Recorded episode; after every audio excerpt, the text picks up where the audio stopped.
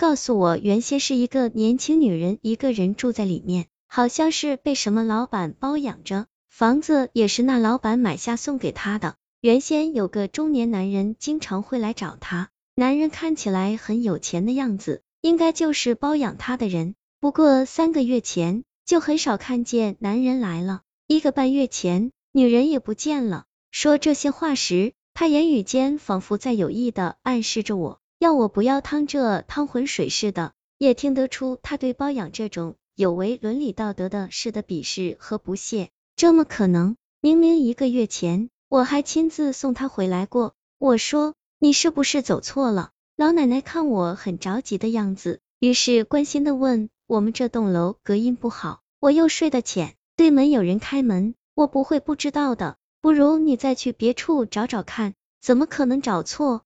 这里总共就这么一栋楼。那你找的人叫什么名字？长什么样子？你确定他是住这里吗？老奶奶见我没有离开的意思，刘丽。于是我把自己知道关于他的情况都说了出来。此时，我看见老奶奶的脸上明显不自然的闪过一抹恐惧的神色，她面色的骤变触发了我内心不祥的感觉。哎，果然，老奶奶之后的话让我如雷贯顶，不寒而栗。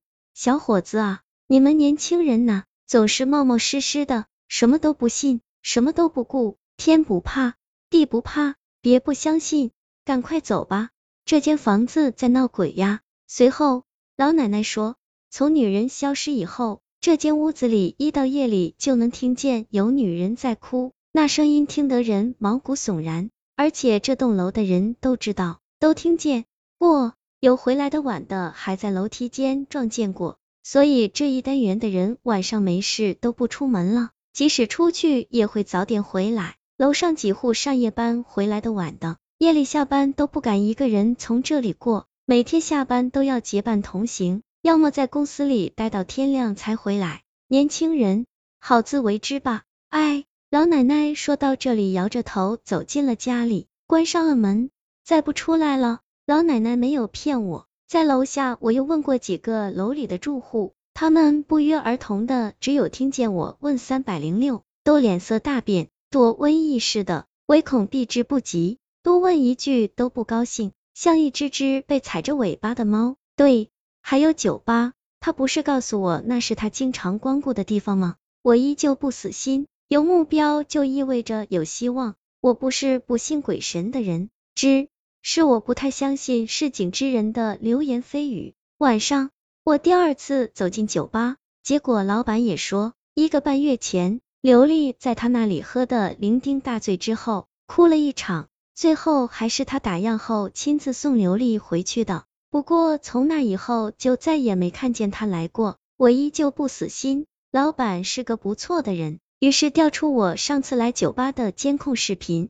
此时一个让我崩溃的事实，让我不得不承认自己真的撞鬼了。因为视频里从头至尾，我都是一个人在吧台前自言自语。有说有笑，手舞足蹈，旁边的人像看外星人一样望着我，议论纷纷。咿呀，看那个一个人说话的神经病又来了，哪儿呢？喏，在收银台和老板说话呢。两个酒吧的常客在我身后窃窃私语。再去那栋楼的三百零六，我带着和警察一起去的。打开门，屋里臭气熏天，令人作呕。